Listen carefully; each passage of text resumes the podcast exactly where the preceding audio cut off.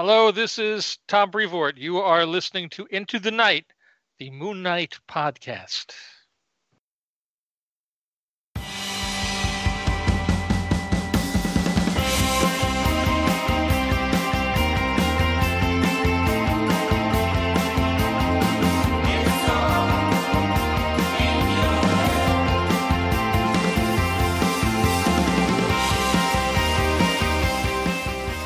Yes, welcome back, loony listeners. You are listening to Into the Night, the Moon Knight podcast. This is episode 152. You are with one of the High Priests of Khonshu, Ray. Hello. And tonight we have a very different episode. Uh, it is based on a new segment called The Other Side of the Moon. So if you have a look up in the night sky, it is a waxing gibbous and that means we are doing a comic book review discussion with Moon Knight in it, but it's not necessarily a Moon Knight title, hence kind of the other side of the moon. Anyway, I, as mentioned, am your High Priest Khonshu Ray. Welcome, welcome, and with me, uh, a very special guest, no stranger to to loonies um, or the ITK community. It is the power of Chad. Chad. Chad, Chad, Chad, welcome, welcome. Hello. How are you? Yeah, yeah, good, good. Excited about this. This is uh, this is going to be uh, the maiden episode for Other Side of the Moon. It's a like a, a different kind of look at comics. It kind of gives us a little bit more flexibility to maybe look at comics where, hey, Moon Knight might even be in just like one panel or something, but that's kind of good enough for us to to be able to review and discuss. Needless to say, though, this What If issue, and we are doing, I should say, uh, yeah, What If Venom Possessed the Punisher, Volume 2, Issue 44 of What If. Uh, needless to say, he does feature a bit in this. I mean, we'll get into it, Chad. Uh, not as, you know, he's not as integral really in the whole story, but hey, he makes a, an appearance, and that's uh, that's good enough for us. Um, for listeners as well, the last time you would have heard Chad would have been in uh, in episode 143, so nearly 10 episodes ago, in that um, roundtable Robin uh, sidekicks revengeance episode with Anthony Sitko and Phil the Drop King. Phil for the top five Moon Knight artists. Um, that was a, that was a really cool one, Chad. We're going to have to do a um, as you guys mentioned, have to do a writing, a writer's top five as well. Uh, it's going to be a hard one as well. I mean, the artists that you guys pulled up were were all, I think, very um, were very good. No, I'm just trying to think. No really big surprises there, except for actually, I was surprised by Anthony's number one, uh, taking nothing away from Ron Garney, but Ron Garney is the number one. I thought that's a that's a pretty big call. Yeah, but you know, Anthony's got a few issues. um, for those who don't know, Anthony's one of the co-hosts for Capes on the Couch, uh, where comic books get counselling. So I'm assuming that's what you're alluding to, Chad. Yeah. Um, I'm hoping there's nothing deeper there in Anthony's uh, Anthony's closet, or so to speak. Anyway, Chad, it's really cool to have you along. Thank you so much again. Uh, Chad's waking up at um, a normal time for, for yourself, Chad, but not so normal for, for other people. Um, I believe it's very early morning or very late at night, depending on how you take it. It's about, what, 4 o'clock in the morning? Yep. Thereabouts, give or take a few minutes. Um, but anyway, I'm hoping Chad's mind is like a steel trap for what we have in store, which is, as mentioned, the the discussion. As always, though, to kick off the show, just a bit of um, a, a bit of a shout out to some sponsors. I want to thank our gracious patroonies, as as always, uh, the likes of Dustin, Wayne, Justin, Joey, Josh, James, Russell, and Anthony for um, for putting in and for showing their support on Patreon. Uh, very much appreciated. Also, a couple of sponsors: Hello Headphones, empowering gamers to play at their best, and Dreamland Comics from Schaumburg, Illinois, the Superhero Superstore. Uh, I'll give you some details towards the end of the show uh, with discounts that you can find for both of the sponsors. Uh, should you wish to purchase a new headset or a couple of floppies, take your pick, Chad. Take your pick. Uh, anyway, moving on. We're just with a bit of idle chat, Chad. Now, generally, I usually just, you know, we just usually shoot the breeze, ask what we're currently reading as well, which I will do. But there's a couple other things that I want to just kind of spout out. But first of all, Chad, current reads, anything that you recommend or that you have been reading lately that you would suggest to our fellow loonies?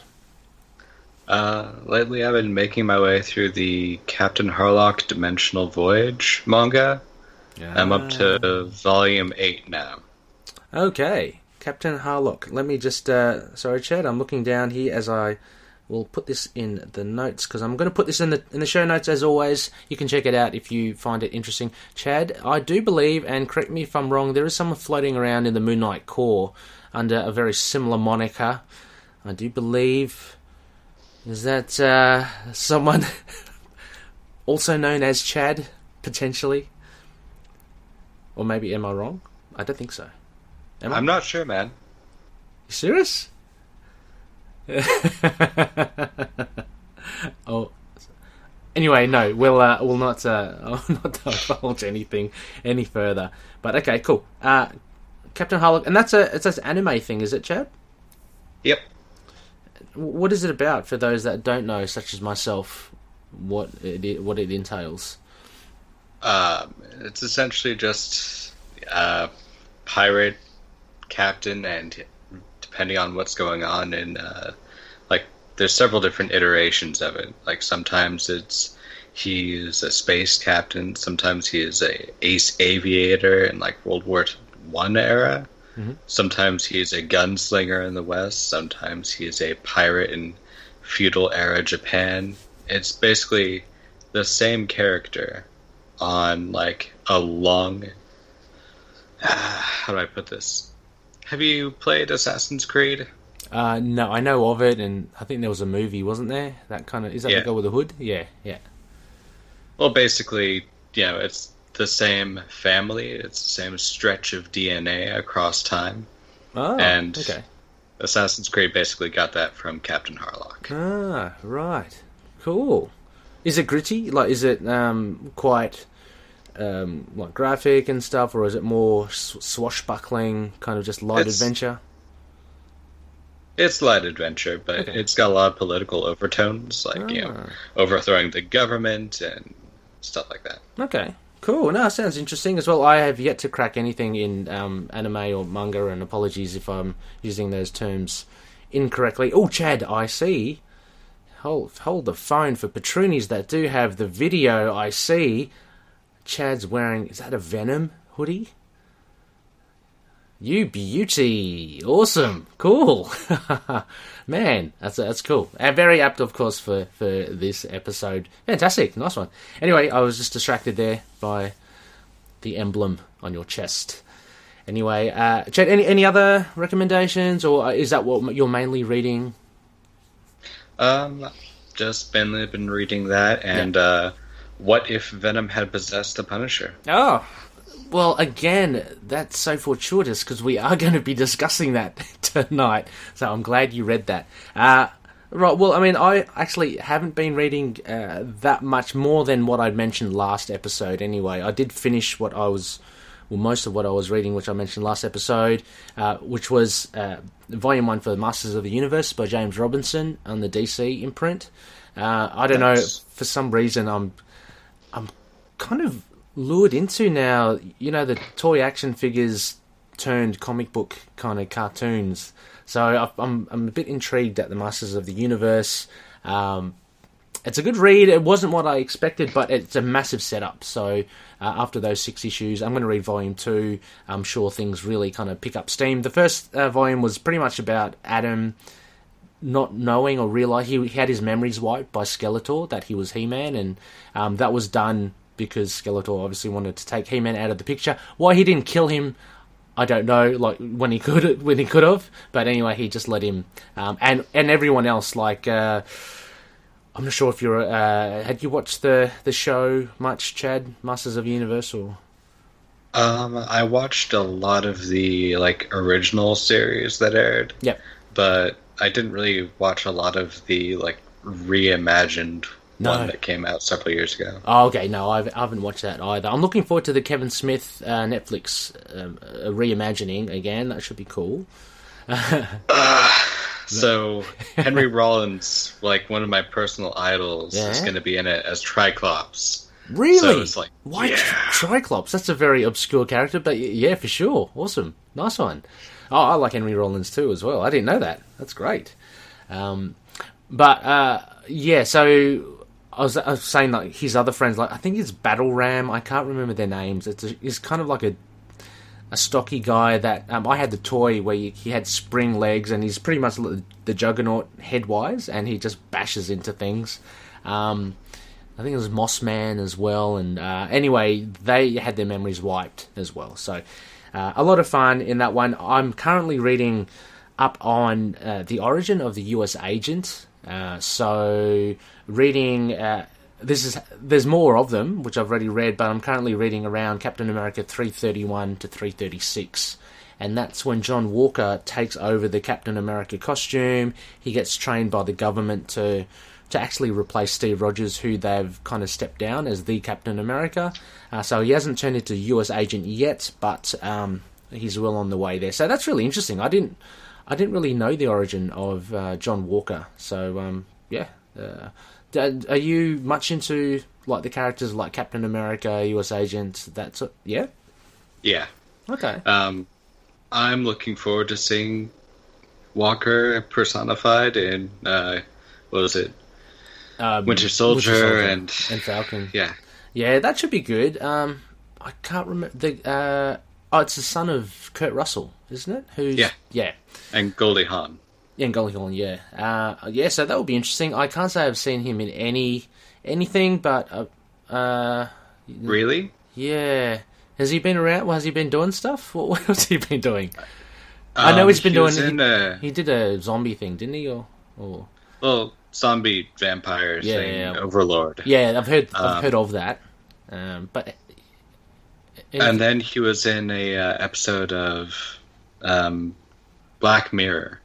It was like Ah. centered on like this horror video game, and it was basically using imprints of Yes, his I- memory. was that was that him? Was he the main guy? Yeah. the backpacker. Uh, Yeah. he- and and uh, that was a great episode, and it all apparently all that occurred in like 0.6 of a second or something, right? And Yep. oh, that was him. That well, that was good. Okay, okay. Um, that was I haven't watched all of Black Mirror, but that is one of my I'd say probably one of my favorite Black Mirror episodes I've seen. I've seen about like only four or five, and uh, I've really enjoyed that one. Um, I love that twist. Oh, okay, okay, he's he's pretty good. Anyway, it'll be interesting to see. John Walker's a bit he's a bit on the uh, on the sassy side and and and the crass side as well. Uh, it'll be a quite a I'd imagine a fun and meaty role to do, depending on if they do do the take from the comics. He might be totally different in the MCU. We'll have to wait and see. But um, yeah, cool. Uh, apart from stuff that we're reading, uh, Chad, I wanted to also just announce also to the loonies as well that you may have seen uh, there was an event on a watch party uh, that had come. Uh, look, it's still in the works. Um, basically, uh, I put on the post. There was a bit of a lemon. Not many people showed up. Uh, a couple of people did. Uh, so a big shout out to Christina and her her boyfriend. Uh, they hung around just for a couple basically for a, a few moments. Uh, technical difficulties in, difficulties ensued. I think they were doing it off their phone. Um, but anyway, uh, it was an, a learning experience. I'm keen to, to do it again. So anyway, I I put up on on our group page a poll as to you know what might make it more amenable for people. You know, um, is there a certain time that would appeal to, to people more? Um, I guess down the track, apart from the obvious, the TV show, is there any particular content that loonies would love to kind of congregate and watch together? Um, yeah. So anyway, I, I'm just throwing it out there. I, I do like the idea of it. Um, and potentially as well, it might it might be a good opportunity for loonies and ourselves to like record only if if those are, are, are happy to, uh, like commentary, like while we watch uh, a show or an episode or a movie. Uh, I think it'd be a lot of fun. Anyway, so the poll is up there. Apparently, currently, it's uh, it's sitting at most votes go for. Surprisingly for me, um, the this is East Coast uh, US time, uh, 10 p.m. weekdays. 10 p.m. onwards weekdays seem to be the, the most favourable time. Um, yeah, so whatever seems to be the most popular, I will definitely try to work towards. But uh, that's an exciting prospect. So keep keep your eyes out in the community for that. Uh, also, as well, Chad, just with again in keeping with the community, I wanted to give a little a little shout out to one of the loonies, Joe Joe Porter. He uh, he raised this question, and I want your thoughts on on Marvel War Table. I guess it, it just came out, right? The the trailers for the Avengers, the new Avengers game. Look, Chad, you're way more of a gamer than I am, so I'm hoping that you've seen it. Um, I've seen bits of it. It looks pretty good. No, no, okay. Chad's uh, shaking his head there. Uh, I've been so busy. Yeah, I've been doing these extra classes on top of working. So yeah, sure, and and, uh, and fighting crime, I'm sure as well um, on the streets. I'm not gonna say. That's it. I'm not at liberty to. Um, anyway, so Joe says I was watching the Marvel Avengers War Table today, and I'm not sure if many people uh, in the community are gamers, but I'm willing to bet our boy will be a playable character, DLC or otherwise. Uh, if not next year, then um, yeah, probably later on. Uh, Marvel's got to market their characters to get and get on almost all their platforms to get that sweet cash. Uh, thank you, jo- uh, Joe. Very right as well. Um, I don't know. What do you think, Chad? Is there a prospect of seeing Moon Knight in the this uh, this War Table Avengers game? Uh, it's I haven't seen the specifics on the war table. Like I, I Mm-hmm. okay. don't know anything about it. I know the new Avengers game coming up is supposed to be like pretty in depth, Yes. but I haven't been following it mainly because I'm shallow as hell and the costumes looked embarrassing. okay, excellent. Well, I, I don't, um, I don't know as well. Look, I think, I think it just it kind of makes sense that he'd probably be in it. If he's getting a TV show, that's going to kind of draw a lot of focus to the character. Uh, he has been a, at least a West Coast Avenger, so he has been an Avenger, uh, and I, I think they, I can't see why not. He's been featured in video games before. Um, I, I think it's it's right for him to actually be in War Table, which would be very interesting to see because uh, a few of the trailers have been out and about for those that have seen it. It looks really cool. Uh, just from what I understand, uh, you are kind of drawn into the world with uh, Kamala Khan, Miss Marvel, and and she kind of I think she finds the Avengers. Something's happened. MODOK is actually a big uh, villain in it. Uh, so, because there are a few adaptoids in there as well. Um, but yeah, apparently, it, as you say, it's very in depth. Uh, I did listen to This Week in Marvel, and they were talking about it. One of the guys there, Jesse, who is in charge of, of the development of the game or something, um, I think it was Jesse. Anyway, he was saying that stuff like the, the costumes, um, there, there's going to be a whole, you know, wardrobe for each of the characters you can choose, and all that sort of pizzazz, um, which kind of sounds cool. It's always fun to get your favourite character and, and to play around with them a bit. But um, yeah, I, I reckon I reckon it's just watch this space for that. If not, when it releases, definitely around 2022. You know, when the TV show comes about. So, um, yeah, that, that's my yeah, that's my take on it. Uh, anyway, Loonies, just a couple of bits of white noise before we uh, we get into our discussion of the comic book. Now, when this episode comes out, unfortunately, the sale would have ended. So I'm hoping you would have seen the posts up on Facebook and, and in all our social platforms. Um, but there is a, a Moon Knight sale on Comixology for those that like the digital comics, um, up to 67% off. It ends this Sunday, the 28th. Uh, but this uh, episode will drop uh, around the 1st and 2nd of July. So um, hopefully you've made good. By the time you are listening to this, you've made good on some purchases.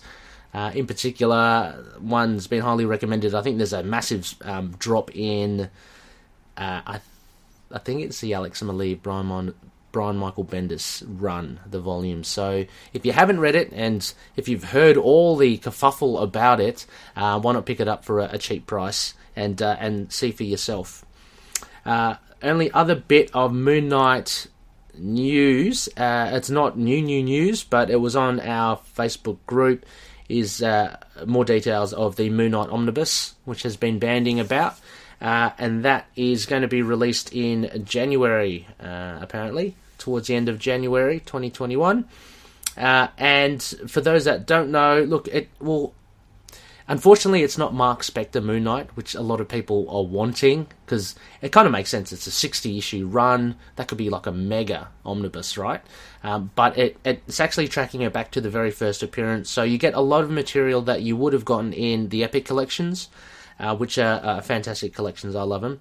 So there's uh, Werewolf by Night, uh, issues 32, 33, Marvel Spotlight 28, 29, Defenders 47 to 50, uh, Peter Parker Spectacular Spider Man 22 to 23, uh, Marvel 2 in 1.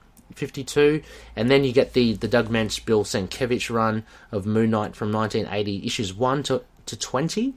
Uh, and then plus also there's a Marvel team uh, Marvel Team Up annual for Amazing Spider-Man 220 and material from the Hulk magazine 11 to 15, 17, 18, and 20, and finally Marvel preview of 1975. Um, proudly, Chad, I think we've covered all of those in, in the show uh, up to this point. Except, well, not 1 to 20 of Moon Knight by and Sienkiewicz. I think we're up to uh, issue 14 or 15 of that classic run, so we're nearly covering that. But all the other comics prior, I think we've covered in some discussion, some form or another. So um, if you want the omnibus and want to check out some reviews, check out all our episodes.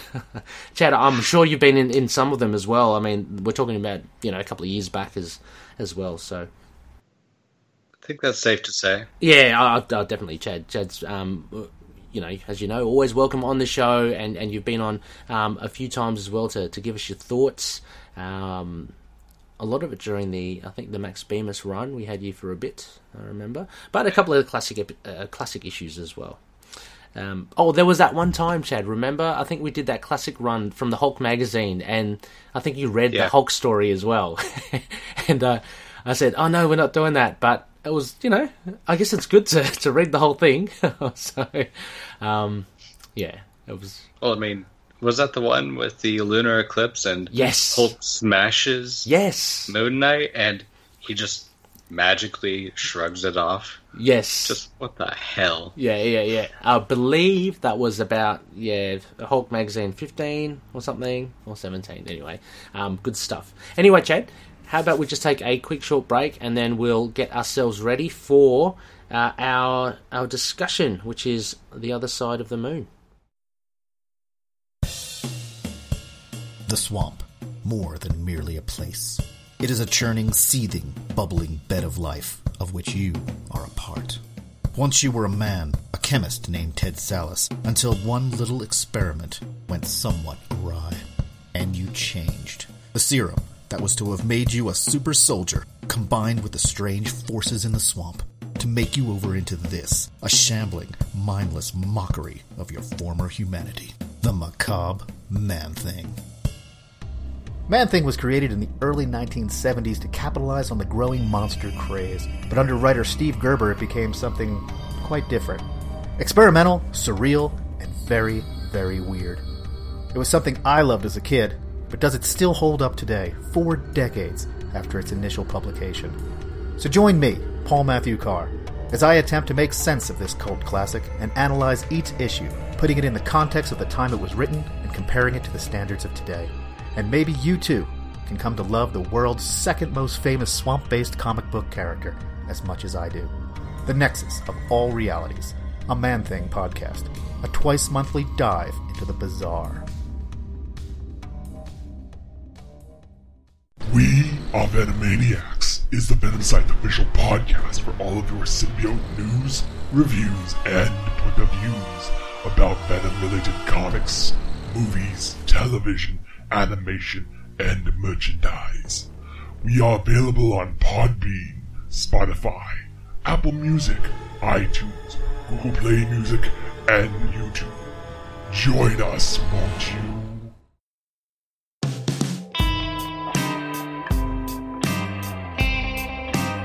Yes, welcome back, loony listeners. You are listening to Into the Night, the Moon Knight podcast. This is episode 152. You are listening to our brand new segment, The Other Side of the Moon, where we will be looking at a comic not directly related to Moon Knight, but he's in there somewhere. And that is What If Volume 2, Issue 44 What If Venom Had Possessed the Punisher? Now, this is available as a floppy, I'm sure a lot of the US listeners can find it in a bargain bin somewhere. It's not particularly pricey. There's nothing seminal that happens in it, so I'm sure you can find it uh, if you look. Uh, for those outside of the US, uh, check your local comic book store. Maybe ask them. Uh, if not, then uh, third-party sellers over eBay or um, or such, or even Amazon might might do it. Uh, anyway, this was published in December 1992, and we have writer Kurt Busiek, uh, penciler and inker Luke McDonnell, colorist Tom Vincent, letterer Janice Chiang, and editor Craig Anderson.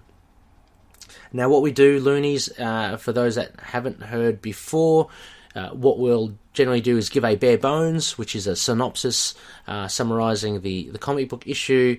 And then Chad and I will kind of just expound on some main aspects of writing, art, themes, characterizations, and references to any other runs. Uh, we'll just bounce around just as as we see kind of fit before we cap it off with a uh, a rating out of ten. Um, so to kind of give you a sense, you know, um, and our thoughts on whether it was a good issue or not. Uh, we do have some feedback, Chad, so that's a, a, lot of fun. I didn't actually advertise this too much over the social media, so apologies, loonies. I'll try to get that in a little earlier so we can get feedback. If you want to leave feedback for, for the issue, please do so and uh, we can read it out in the next episode. Uh, but I do have a bit of audio feedback from a friend of the show, Drop King Phil.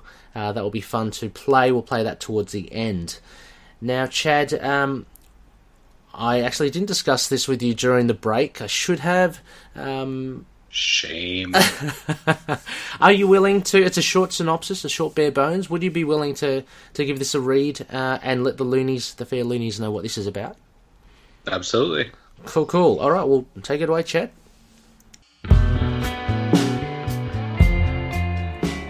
Okay, so this is courtesy of the Wikipedia, or the Wiki Fandompedia thing. Uh, Frank Castle was at the church that Peter Parker ditched the Venom symbiote at, and as a result became more violent, powerful, and lethal version of the Punisher, killing Tombstone. Sorry about that, Ray. I know, I know. I was gutted. so was he. and the Kingpin. The symbiote began to use Frank's body while he slept, an effort to take over his body. Well, that's not very good writing. Spider Man, along with the help of Daredevil and Moon Knight, learned about the symbiote's plans and confronted Frank. From there, he began an internal struggle with the symbiote and eventually won by vowing to kill himself and the symbiote if he didn't regain control. The symbiote backed down, and Frank remained in control of it, his discipline intact. At that point, the other heroes let him go, worrying that they'd have bigger worries in the future than have uh, a more powerful Punisher, and they might need his help.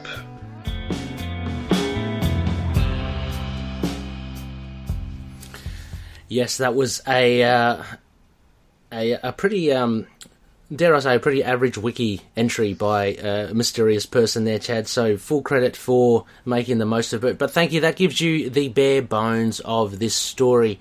Now, what I forgot to mention, I usually always ask, and I'll open it with Chad. Uh, overall impressions, like before we get into it, uh, how did you feel after you put it down? After you close the last page? Um, yeah, any any thoughts on the characters overall and the story? Um, the story was pretty straightforward. I liked it. It wasn't bad in any way, really. It was a little bit of that like '90s like cheese, but no, it was good. Yeah, yeah. I uh, um, sorry. Oh, I was just gonna say that they had a few like callbacks, like on the front cover, how mm-hmm. it shows Venom, and he's drooling green, you know, very typical. And yes, it's like I love how in the current run of comics they go ahead and expand on that, and that's basically how the suit gets rid of waste product. Oh wow, really? That's so cool. Yeah. Yeah. I think yeah, that was a that was the thing, wasn't it? That McFarlane, I think, introduced, I guess, as well. I mean, he, he did most of the stuff. Um, I like it sticking on uh, on the covers as well, and and overall, I, I kind of enjoyed it as well. It was nothing. It was neither here nor there. It was it was a what if. So there was nothing at stake in the in the whole scheme of things. It's it was a nice one and done. It's all self contained. Um, so generally, I liked it. There were there were some shortcomings which we'll kind of get to. Um, the art was the art was good. Uh, to me, it was a, a kind of a typical a typical '90s thing as well. I mean, there's a lot of different art in the '90s, but you do get a lot of these this sort of art from um, from Luke McDonnell. Uh, it was it was was quite decent. Um, what I wanted to say from the cover there, which you can see, and for Patroonies who do have the video, uh, the, the, Punisher, you know how they integrated that with the Venom emblem? It reminded me for some reason, and I could be totally wrong with, um, is it Punisher 2099? He's got this kind of um, uh, souped up uh, yeah, kind of emblem as well. Uh, so I don't know whether there is some sort of symbiote action happening in 2099 with the Punisher, or I could be totally wrong. But it just reminded me of it, the, the design. Yeah. Um, no, Punisher 2099, he runs literally on hate. Oh, okay. Which is, ugh. so bad. Yeah, yeah. Uh, but anyway, so and and on the front cover there we also have Daredevil and Spider Man. No Mooney there, but Mooney does pop up at the end. Uh, so yeah, Chad. I guess uh, before let let let's get into it. Um, first off, any any one point that you want to note at first, particular of the story or, or of the, the the comic book issue. Um, honestly, not until later in the comic. Uh, okay. Like the beginning is pretty straightforward. Um, I really like the uh, shadow and the descriptors in this like few panels, mm-hmm. like the shadow reaching over Frank. That's really cool effect. Yeah. Uh, and then he goes on to describe it as uh, what was it? Fire and cold steel. Yes, yeah. it's a good. Yeah, there is some nice writing here by Busiek, uh, just like descriptive writing, and I was impressed with that. It, it sounds like a simple thing, but uh, it's so. It seems so appropriate for because we've all had it done to us being uh, possessed by a symbiote, right? uh, yeah. But it sounds very, very uh, appropriate for someone that you know gets wrapped up in that. Uh, yeah, yeah, it's a good, it's a good opening, I think, because it, it sets it straight away. Um, and for those obviously who, who don't know the or know the history, Eddie Brock was the one at the the church um, after having uh, had had his life kind of turned upside down by Spider Man is on his last legs at the church, um, basically about to to end it all, and that's when the symbiote gets him. Uh, in this instance, Frank Castle is there instead, lighting candles for his family. Um, so, uh, yeah, look, I thought going into the writing, I guess, holistic, I th- was, it was a very simple premise, wasn't it? Uh, there's not really much to it. Uh, the main draw for this it seems to be is that idea of the of the symbiote possessing Punisher. Other than that, look, he doesn't do anything that he wouldn't do anyway. He's just basically Punisher with a symbiote suit on. Um, he does come across uh, a Spidey, and actually that will feed into one of the, the, main theme I thought of this, which is actually he mentions it a couple of times, um, staying in control, and it becomes a battle between him and the symbiote, uh, which I guess you can say is the overarching kind of premise for the story. But for me, it um, that only was only mentioned a couple of times, and it wasn't made um, obvious enough in the story, or, or wasn't put in center of the story. Um, so much of it is just like Frank going from criminal to criminal, um, killing them. And as you say in the synopsis, Tombstone gets his head bitten off. Uh, Kingpin, I guess, I think he gets asphyxiated I think the the symbiotes yeah. wrap him or something. Um, so you, you get a, a, few big deaths there with mainstay Marvel villains. Um, but yeah, it towards the end even. I mean, I'm jumping. I'm just talking about the story. Um, it seems to end in a little bit of a kind of like a, a whimper, but up in the air as well. Is that how you kind of saw it? I mean, yeah, pretty much all of it was reliant on Frank regaining control over the symbiote, mm. and then like he got his big deaths in, and that that's his deal. Yeah. Well, th- that's the thing. What I found was kind of weak was that um, it came down to this ultimatum Frank gave the symbiote in the internal struggle he had. He said, "Look, I'm either just going to kill both of us, or you follow my orders." It seemed a little too simple. Like you, you know, the symbiote that can do all this amazing stuff, like create guns from its arms and and um, shapeshift and everything. It, it, I, I didn't buy it that it actually didn't resist Frank's urges and just maybe just try to control him completely rather than kind of just meekly accept it and, and just disappear. So it seemed like it wrapped up really quickly. Um, uh, I don't know. Yeah, so I, I, I didn't really buy that kind of ending. I did, but only in retrospect. Like, Yeah. this is this does not seem like classic Venom. This seems like Venom from like the modern era, because the Klyntar are supposed to be these like benevolent creatures. Mm. You know, they're supposed to enhance us, and that makes sense to this. Yeah. So, But- yeah, not Yeah. classic Venom. But also as well though, but wasn't the um, yeah okay that, that's true because but wasn't the the symbiote that became Venom with Eddie Brock wasn't it like turned mad or something or, or like it, it was actually like a bit of a psycho Venom um, Yeah. because it was so angry with with um, with Peter Parker and and it got fused with Eddie Brock's kind of psychosis or something and it wasn't your typical Klyntar. Um, um, Yeah. yeah. So I think the same probably would have been said here with they could have really delved into that with with Frank's psyche, you know, and how messed up he is. But I guess in the 90s the Punisher wasn't really explored that thoroughly, you know, as it ha- as he had been yeah, I mean, like Punisher in the nineties was the Punisher wearing the white boots and the gloves, right, and the headband, and he'd just go and shoot people. He wasn't Garth Ennis. They, they that hadn't been done yet. There hadn't been this whole thing about the Punisher um, actually being a, a psychotic serial killer, and and even if his family um, and and the death of his family was just an excuse. You know how they kind of made it that like he's a killer anyway. Um, whereas I, Yeah. I think in the nineties it was like it was still very um, kind of prim and proper. Uh, his family was killed, and that turned him bad, and you know that kind of route. But um, I felt they could have done that, yeah, with the Punisher. Uh, that would have made this a lot more interesting. Um, yeah. Uh, what did you think of the like the introductions of the other characters of the Marvel universe, like Daredevil, Typhoid Mary, um, Tombstone, Kingpin? Did they add anything to this for you? I thought that Moon Knight was kind of like integral to how the story progressed. I mean, Hmm. everyone was willing to just get on Frank and you know, Yeah. kill him. yeah. and Moon Knight's like, no, hold on a sec. Yes. And ultimately, that was.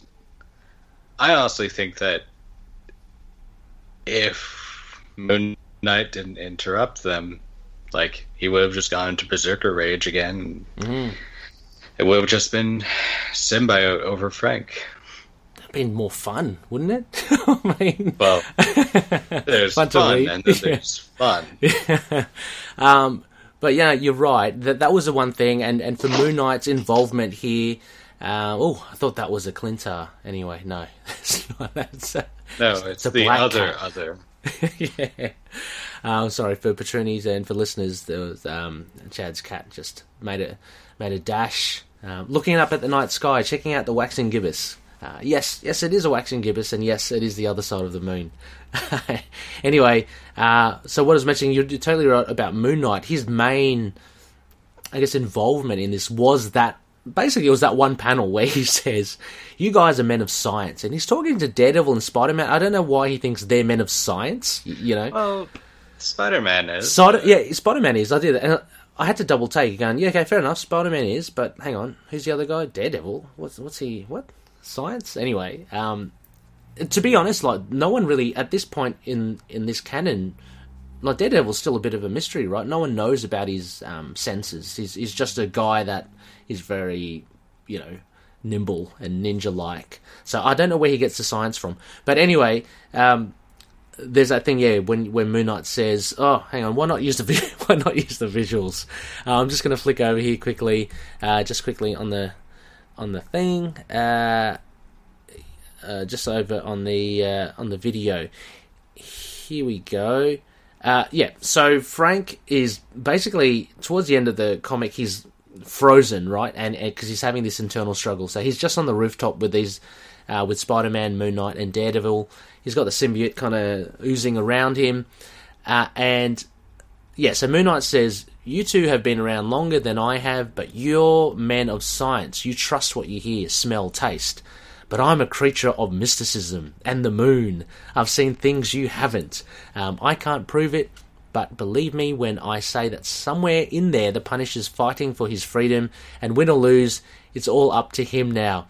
Now, I don't know. I, I totally get where Busiek's going. Um, I, I think this is a little uh, bit of a reach, bit of a stretch from Moon Knight. Uh, like, had, you know, I know somewhere that he, he I think anyone can put it two, two and two together. This guy is like catatonic, just standing still. His eyes might have been rolling back into his head. There seems to be some sort of conflict within, some sort of internal struggle. I don't think you need to be a man of science or a man of mysticism to know that. But anyway, that's Moon Knight's role in this comic. Um, and that's about it, right? Yeah. Everything else is pretty much reliant on just Frank killing people.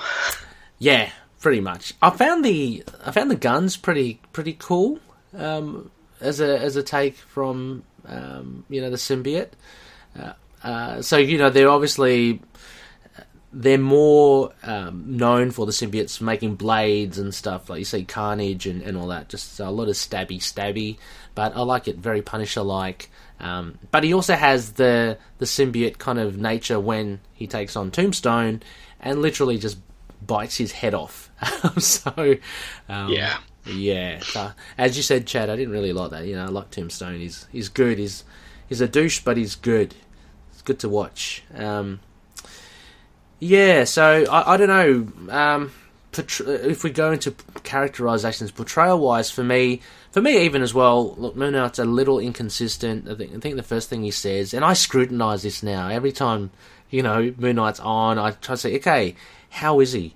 Um, uh, he's actually he's okay. He's not that bad. Um, he makes a couple of quips. Like the first thing he said, "That's the Punisher." He looks taller on TV. Like you know, he makes all these like little, little nonsensical things. Um, but he's he's kind of serious. Um, I guess he's more of the. I don't know. Would you? Is this consistent for you, Chad? Is he consistent for you? Except for that little bit about mysticism, like winning out. It's just mm. everything else seems pretty close because it's not mm. like he was really going for a quip every panel. True. He was just kind of like, like he rags on people all the time. He does. Not like he's successful at it. Yeah, I, I guess I always kind of as a starting point because you know, a lot of loonies, and myself included, always kind of gravitate towards the the Huston run. So I always use that as a yardstick oh. first, and go and go. Yeah, okay, he's definitely not like the Moon Knight in the Huston run, but that is not the definitive Moon Knight for me. Still, it's it's a it's a strong one, but it's not. Um, but I always tend to go to that first. So he's not like that. If anything, he's he would be more like the classic Moench run, I guess. Um, he does have a, a, bit of a dry humour there in the Moench run. Um, still not quippy, but kind of he's got a little bit of humor in there. Um, and if you look further on, uh, the Bemis run, he's quite. I think he, he comes up with some smart remarks there. So uh, he's known. Uh, he's not known for his, his humor, but he, he definitely does give it out. Not as much as Deadpool or Spider Man, but it's kind of there. Uh, yeah, I, in the Mark Spector run, which is where this is around, like uh, this is in 1992. Um, he actually does say a few cheesy things, I think, in the Mark Spector run as well. Um, cheesy, but not like quippy. So I guess he's consistent enough. Uh, again, there's really not too much of him in this issue to to really play off, but um, but but you know, he, he holds his own. Uh, again, he doesn't do too much. He doesn't even throw any darts. He, he's just he, he kicks Venom, which is cool, but then he and gets he is pretty renowned for literally just kicking people really hard. yeah, crazy acrobatics and kicking people. That's true. That's true. Well, he's he's done well there. He does get Frank uh, off guard. But he, you know, talk about um, you know fighting uh, a different weight division. He uh, he's done that with Frank, and he gets slammed, but he's okay. He doesn't die or anything, so that's good. Um, how about the other? How about the other characterizations for you, uh, Chad? With the Punisher, um, less so with Daredevil because he's hardly in it. Spider Man, I think Spider Man was done very well. He's very consistent. Yeah, I I really appreciate that. Spider Man was fighting this enhanced Frank for hours. Like they Mm, describe it yeah. as like he Let me get it. held him toe to toe. It's like Jesus. Yeah, that's. I mean, Peter Parker is really intense, Yes, and the fact that he's able to just pull that off. Uh, that is that That's is really very cool. Yeah, it's very admirable. Um, even um, the the Watcher, uh, he mentions here. So I'm looking at page twelve. Spider-Man is, by any standard, one of the most skilled, rough and tumble fighters in existence. Uh, that's a pretty big call from Uatu. Uh, well done, but yeah, he's managed to. He's going up against an alien being and a homicidal friggin' human in Frank. Um, put them together. So arguably a lot more dangerous even than Eddie Brock and uh, and the symbiote. Um, but Spidey seems to hold his own. Seems to hold his own. Uh, in it though, realistically, yeah, he, he was at death's door. He he. What I found was actually really good. Uh, he was there about to be killed by by Venom Frank, uh, but it's actually Frank that kind of seizes control again because the symbiote wants to kill Spidey, and you can see there's a shot there on page thirteen. The mouth is there, uh, but then in the word balloons, it's like no, Spider Man is not a target. Spider Man is not a target.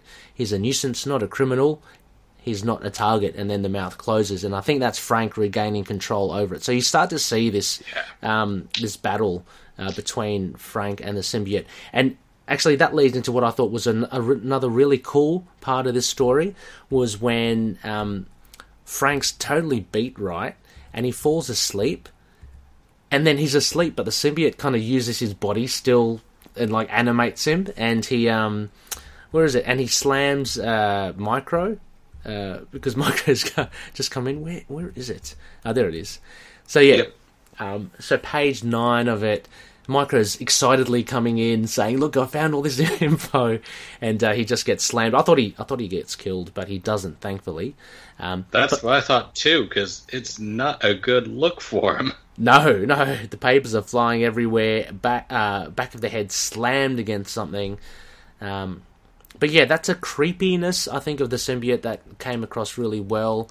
Like it's almost like Frank was literally violated there, um, you know, against his will. He's just having a snooze, having a kip, but uh, but he is still uh, taken around. And then what does he do? I think while he's asleep, yeah, while he's asleep, he attacks. Um, he attacks Spot. So yeah, actually, while Frank is asleep, that's when he and Spider-Man fight. Um, so it's actually, and then then sorry, Frank wakes up, uh, and that's what that's how he stops the symbiote from killing Spider-Man. Uh, yeah, I thought that was I thought that was really cool. Um, that that struggle. What did you think of the final? Then this internal final struggle in Frank's head. Then I'm just shifting across. There's a lot of talk about Frank's um, history in in like in combat and in Vietnam, um, but then yeah, I think it has a lot of really good uh, art, just like the imagery of Mhm. you know huge nightmare spawn yes, type venom. That's just really, it's a different look at it, and I appreciate it. I like the like dark greens, kind of like Mhm. going for that Vietnam jungle look. Um, and then of course, once again, it feels a lot more like a more modern Venom because you know the web of Vietnam, Mhm. where Venom's in Vietnam. yes. So that's like, I don't know. This seems like it's a tad predictive.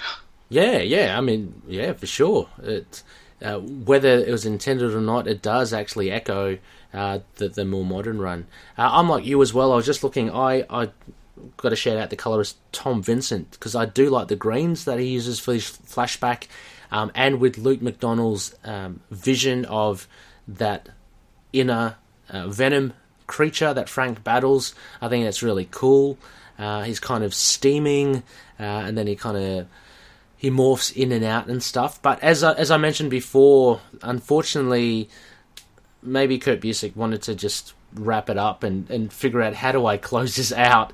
And it's kind of like so it becomes like just Frank talking to the Venom uh, symbiote and going, "What does he say?" It's go. It's really simple. Obey my orders. Do everything I tell you, and I'll let you live.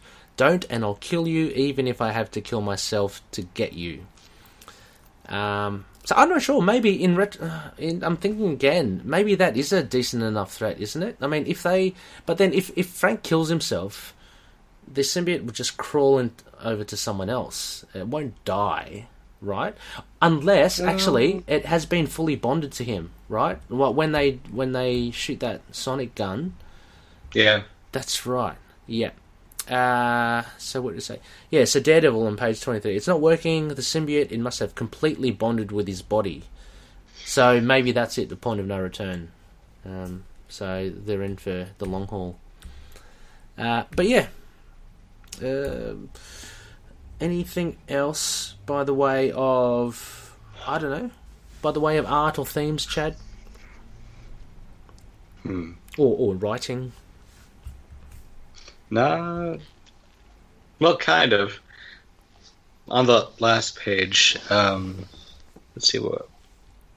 Um, when he's talking with uh, Moon Knight and everyone about, well, you're gonna have to just kill me. It's like, yeah, that's pretty Punisher. Yeah. It's like, you're just gonna have to kill me if you're gonna stop me. yes. That's pretty much what it comes down to over and over and over again.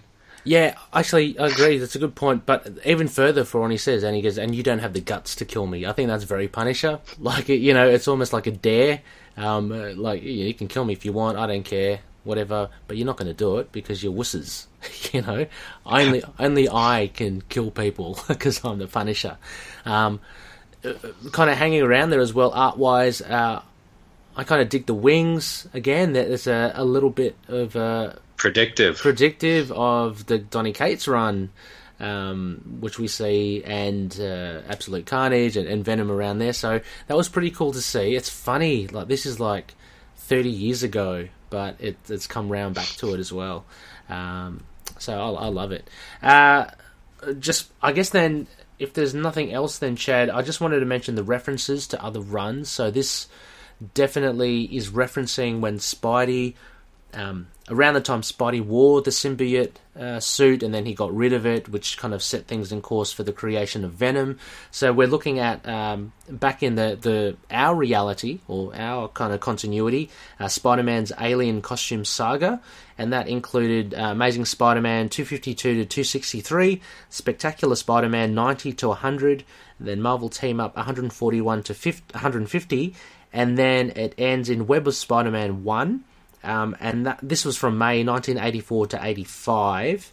Uh, and so Web of Spider-Man 1 was that seminal issue where Spidey has the battle with the symbiote because it wants to actually graft onto him, and that's when he goes to that clock tower um, and kind of uh, uses the bell to, to like kill it. Uh, so this obviously definitely references that run heavily. Uh, and also, of course, Secret Wars from 1985, that massive event, which, if you read any comics around that year, I guarantee there are so many editor's notes in it, like, check out Secret War. Like, you know, if you want to know what's happened, check out this awesome limited series Secret Wars. Um, so, anyway, that references it. And for those who don't know or know, obviously, that's where Spidey gets the, the symbiote to begin with. So, those are the references there. Hmm Um, I blame Thor. Oh, yeah. Uh, what? I Oh, blame actually, Thor. there there is something with that, isn't there? I I can't remember it entirely. So basically, Peter Parker's got his you know suit all like dinged up and whatnot, and he's like going to this room full of like stuff that's supposed to you know like replenish your energy, you know, hold you over to the next battle, and uh, yeah, Thor basically says, yeah, use the machine in the corner. Ah, okay. Well, there's two machines, and Peter Parker's uh, spider sense doesn't pick up on hmm fucking venom for some reason. Yeah, yeah, yeah, yeah. True. Ah, Thor's never been a man of details, you know. Um, Nope.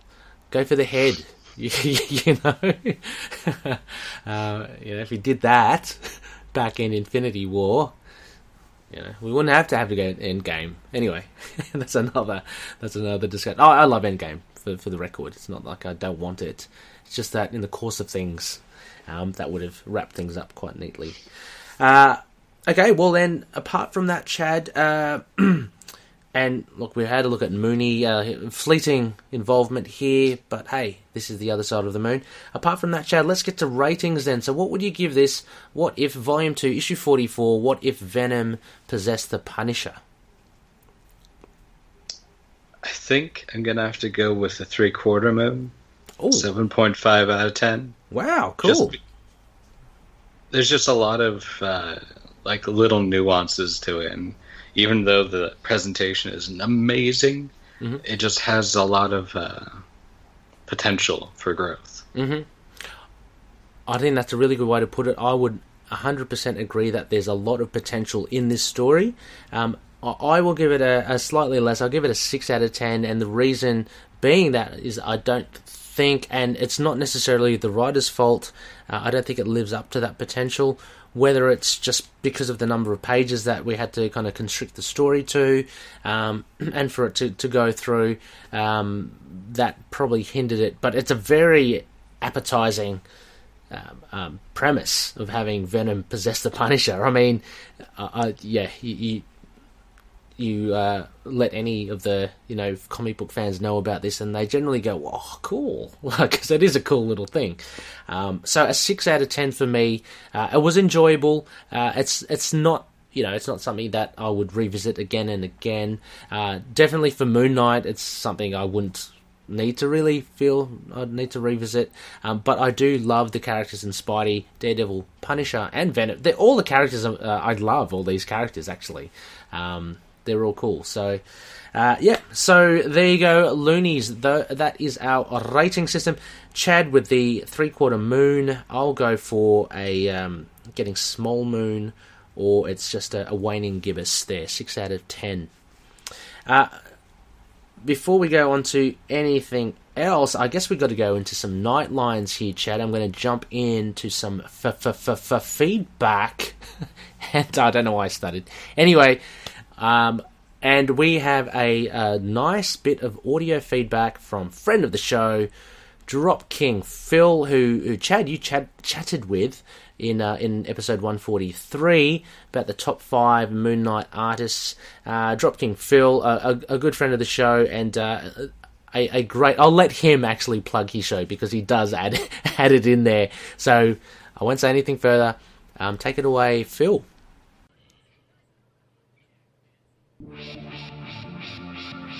Hello and welcome to another episode of the Capes and Lunatics. Wait. Wait, we're not doing Capes and Lunatics? Oh, that's right. That's right. I do so many shows on the Capes and Lunatics and Capes and Lunatics Sidekicks podcast. Plug. Um, that's right. I agreed to uh, send Ray some feedback for the newest episode of Into the Night. Uh, so let's see. What issue did he say they were reviewing? Uh, oh, what if? I haven't read some of these old what ifs in years. Uh, what if, volume 2, number 44. What if Venom. Ooh, a Venom one. What if Venom had possessed the Punisher? What?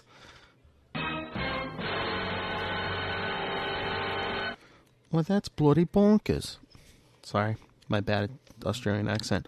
Uh, yeah, what if Venom had possessed the Punisher? Uh, yeah, this one's kind of, it's kind of, eh, it's a little crazy, but it's kind of tame for what if, from what I see. Uh, because yeah, it starts with Frank Castle's in the uh, church we're all familiar with, and he bonds with the symbiote right before Eddie Brock walks in, which Brock was like going in to commit suicide. So I'm like, they never call it out here, but I wonder if Brock actually committed suicide in this uh, reality.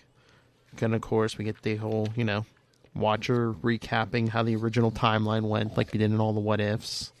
Then we see Frank Castle using the symbiote. They disguise himself, his face, and everything, so he could uh, easily get close and kill criminals. And then he's like, "Oh, hey, it has webbing like Spider-Man, but doesn't do guns." So, I'm assuming when the symbiote makes guns on its arms, it's shooting pieces of itself. I mean, unless I don't know if Frank can like load bullets into the symbiote, but yeah, unless it's just using pieces of itself. and the symbiote's like basically pushing Frank onward and onward. And oh, hey, look, Spider Man and Daredevil are hearing about this uh, mysterious figure. I think that's to come back. Uh, oh, and then look, it looks like the symbiote's taking Frank out for action, just like it did with Spider Man when he was sleeping. It even roughs up Microchip some. Poor Micro. Uh, oh, then we see Spider Man at the church, just like Amazing Spider Man 300. He gets attacked by his symbiote. It's about to kill Spider Man after like an hour battle, but then Punisher wakes up and takes control of it. So what's Spider Man do? He goes to the Fantastic Four. And I'm glad, you know, Kurt Busiek was writing this. He remembered who the Fantastic Four were at the time as Ben Grimm, Sharon Ventura, Johnny Storm, and Crystal. Uh, seeing Inhuman, uh, Adeline, Ri- Adeline Rising. Uh, yeah. I just love Ben Grimm in this. He's like, yeah, we don't use a lot of those uh, fancy doohickeys since Reed's gone. He's like, oh, just take this Sonic Blaster. Although I guess it's for a good cause. Uh, then we see Microchip and his son basically saying, you know, you're out of control thanks to that thing. And the Punisher's like, no, I'm not. So he's, oh, he takes down Tomb, he kills Tombstone pretty early in his Marvel career. Because I think this is when Tombstone was first appearing in Spectacular Spider-Man. Um, and then he goes for the Kingpin, and he stopped. Well, he has to battle Daredevil's teamed up with the Kingpin and Typhoid Mary. But then he grabs the Kingpin, and I guess it almost looks like he just like smashes Kingpin against the ground, but I believe he kills him. So, and then the symbiote's just running amok. You know, he wants it wants to kill Spider Man, but it can't find him, so it's basically targeting drug dealers and stuff. And then he gets back to the gets back to the church, and look who's there. Spider Man, Daredevil, and who is that white figure on the roof there? Batman. No, Ray, it's Moon Knight. I'm sorry. I know you wanted it to be Batman, but this is a Marvel book. Batman. No, Ray, it's a Marvel book. It's Moon Knight, okay? Uh, so yeah, the three of them saying, "Help us, help you, Punisher." And this, of course, the symbiote flips out. Battle, battle. Spider-Man finally grabs the sonic gun and hits the hits Punisher and the symbiote. But then Punisher pulls a gun, destroys the sonic cannon, and basically goes in his own mind to, well, have a talk heart to heart with the symbiote and basically tell it, you know, he's the he's in he's in control and you know help me with my mission. So after Punisher takes control, they take off, and Spider-Man's like, we have to stop them, and Daredevil says, no, the Kingpin dead. So, yes, the Kingpin is dead. There's going to be a gang war. Typhoid, the Ranger, everyone's going to want to take a shot. So, I guess what Daredevil's saying is, yeah, we need a symbiote powered Punisher out there. and that's pretty much the issue, which, as I was saying, this was like a cr- somewhat crazy issue. What the F? I know, Ray. There's some crazy moments in this thing. What the F? Uh huh.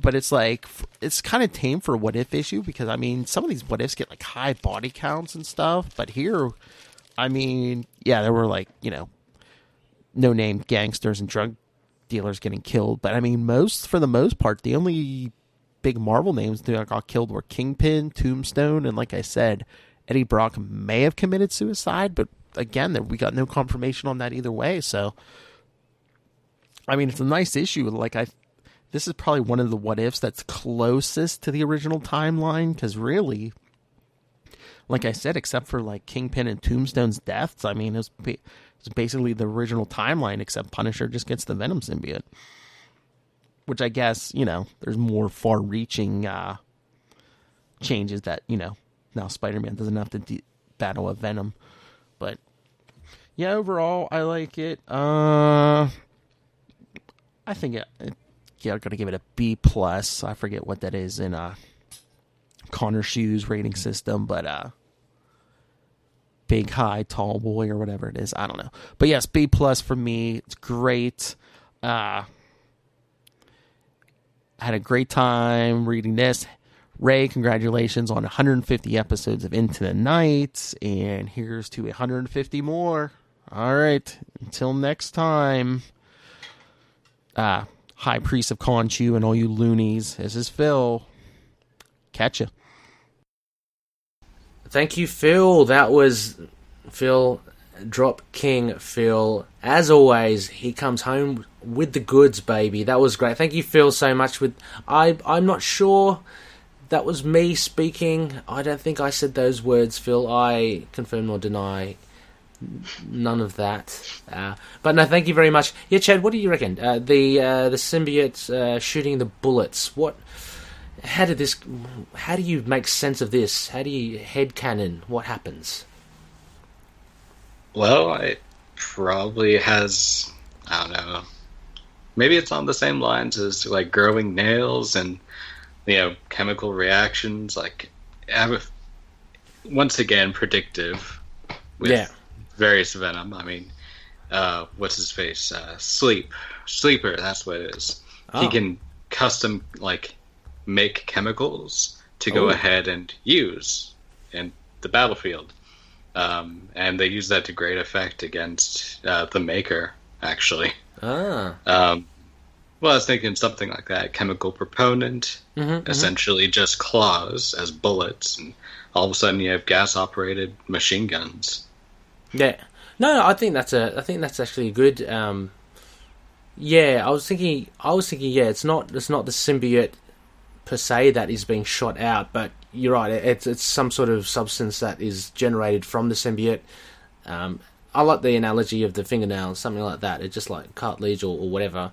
Um, I've just put up onto the screen there. I think Chad, you also mentioned a bit off air about um, this thing about the Punisher. It mentions there uh, the suit draws on me to replace the bullets it fires.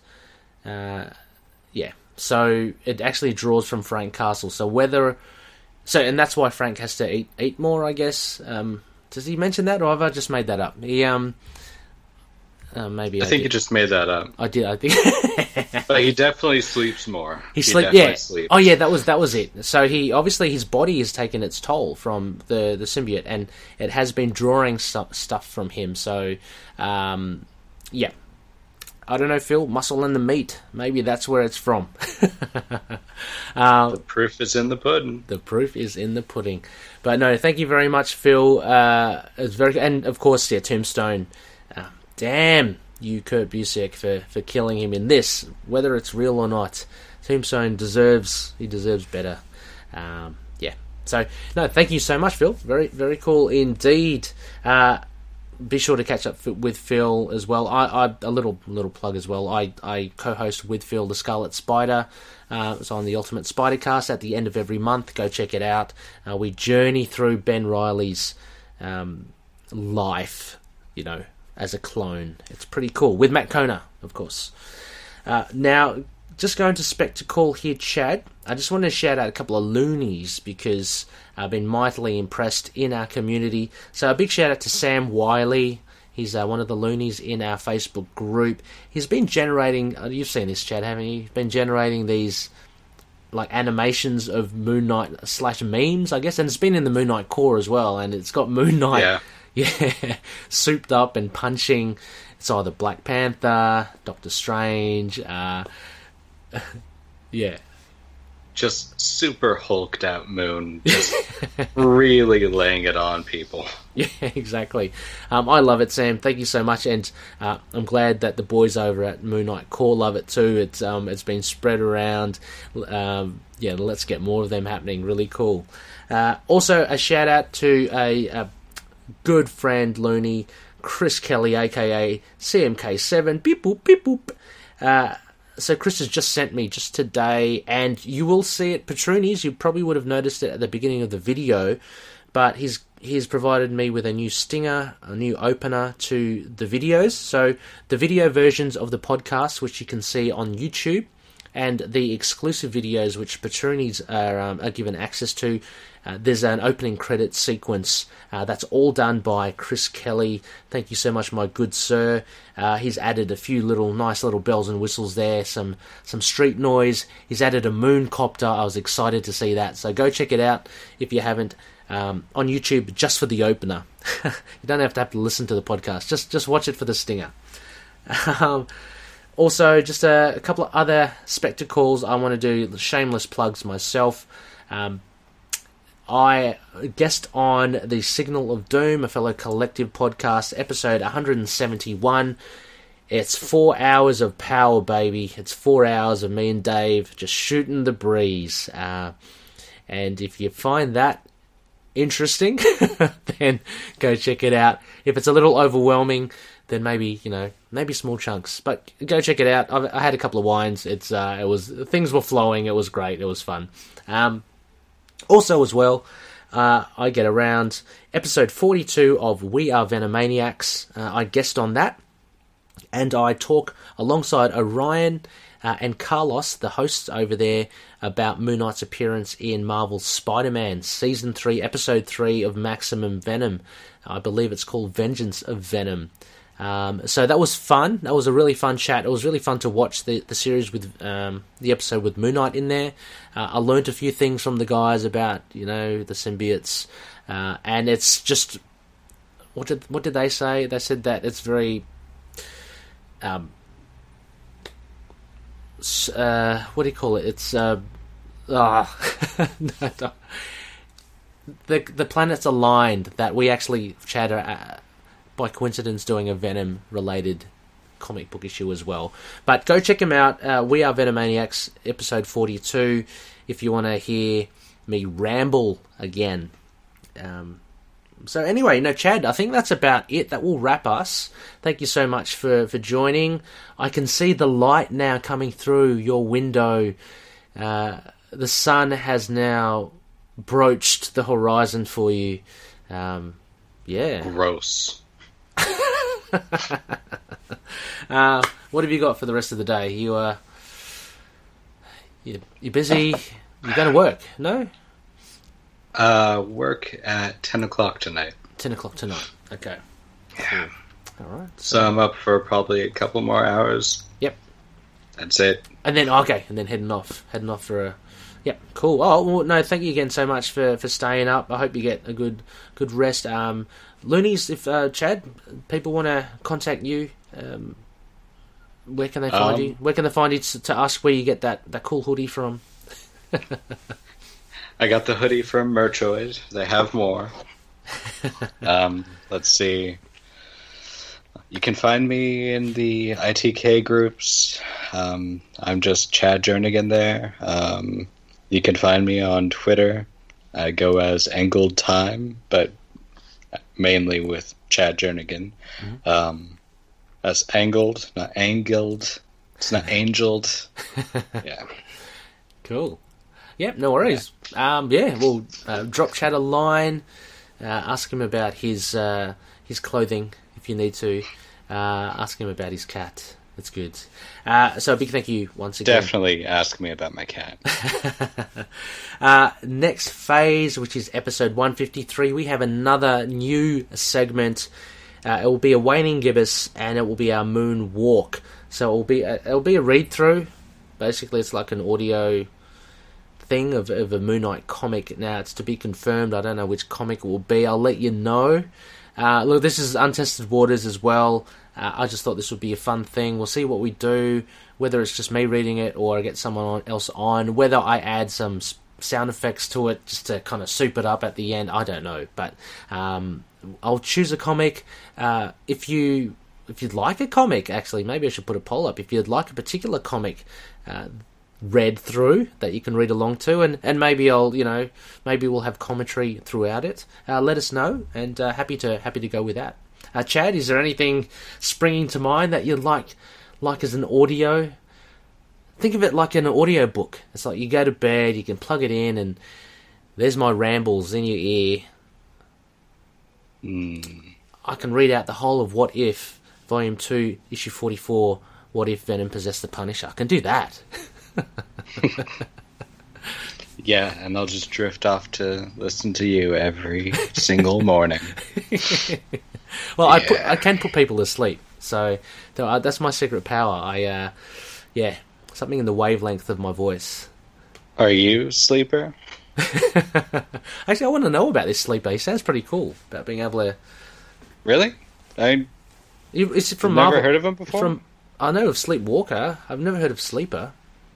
Um, it's one of the Venom symbiotes. Ah, yes, yeah. I unfortunately I don't know too much of the symbiotes outside of Scream, Venom, and Carnage. Uh, I haven't gotten really into deep into the the Venom kind of corner of the universe, but um, interested, interested. Um, basically, he just kind of came into being. What was it during the Web of Venom series recently with Johnny Okay. or Donny Cates? Mhm. And uh, Yeah, he's really interesting character. is he one of the? Um, wasn't that what was that foundation that created all these Venoms like Scream? Was he one of them as well, or No, he's uh, direct uh, thing, Oh, but it's like Offspring? from Yeah. back in Venom's history because there's Okay. multiple places that all of a sudden Venom has been before Secret Wars. So Ah, okay. that whole spiel. Did he turn up in Absolute Carnage then? Because he would have been targeted. Okay, okay, cool. I haven't read all of it. I loved Absolute Carnage. I haven't read all of it. I've got to really go back and read it all. Uh, but that's a superb event, I think. But Yeah. uh, anyway, there, there you go, loonies. Um, give it some thought. Let me know. Let's create our first audio book. I'm excited. So, so um, with that also, again, you can check us out on Patreon, patreon.com slash ITK Moon Knight. Um, please have a check. Uh, please check it out. See what bonuses that we do have on offer. Um, you too can see the video of Chad and I reviewing and uh, and going through the video, uh, going through the comic. Uh, it's it's a lot of fun. As mentioned at the top of the show, Hello Headphones. So if you use the code ITK Moon Knight, you can get 10% off their online store. And for Dreamland Comics, if you use the code Moon, uh, you get 20% off their store as well. So go check them out if you need to stock up on your back issues and such. They do a lot more than that as well. Uh, also, affiliate members of Entertainment Earth, get your action figures through them. Anything that you purchase through the link will help the show too. And finally, we are part of the collective. So, as I mentioned before, a huge shout out to We Are Venomaniacs and the Signal of Doom, which I had been invited on. Uh, they are part of this informal podcast network that Into the Night is part of, and uh, we just we just really share ideas. Um, prop each other up and, and get the words out there to hopefully, um, you know, bring in some listeners and some fans together. So, apart from Signal of Doom and We Are Venomaniacs, there's also, as as Phil was on the show, Capes and Lunatics and Capes and Lunatics sidekicks. So, check them all out. Uh, finally, you can email us um, your requested audiobook read at itkmoonnight at gmail.com or you could visit us on Facebook, Twitter, Instagram, YouTube, Discord, Get Vocal. We have a website on Libsyn and uh, WordPress and also on Podchaser. And uh, yeah, drop us a review if you can. Uh, if you thought, you know, if you think this show's okay, uh, either on Apple Podcasts or Podchaser would be very much appreciated. It helps us get out there a bit more. Once again, Chad, a big thank you. Um, stay vigilant. Um, you know, don't. I'm just trying to tie it into the comic that we've just read. Don't uh, don't kill people with with uh, with symbiotic guns. Some people deserve to get dead. Just saying. okay, fair, fair enough. Um, and with that, thanks, Chad. Awesome. With that, um, may Khonshu watch over the denizens of the night. Catch up.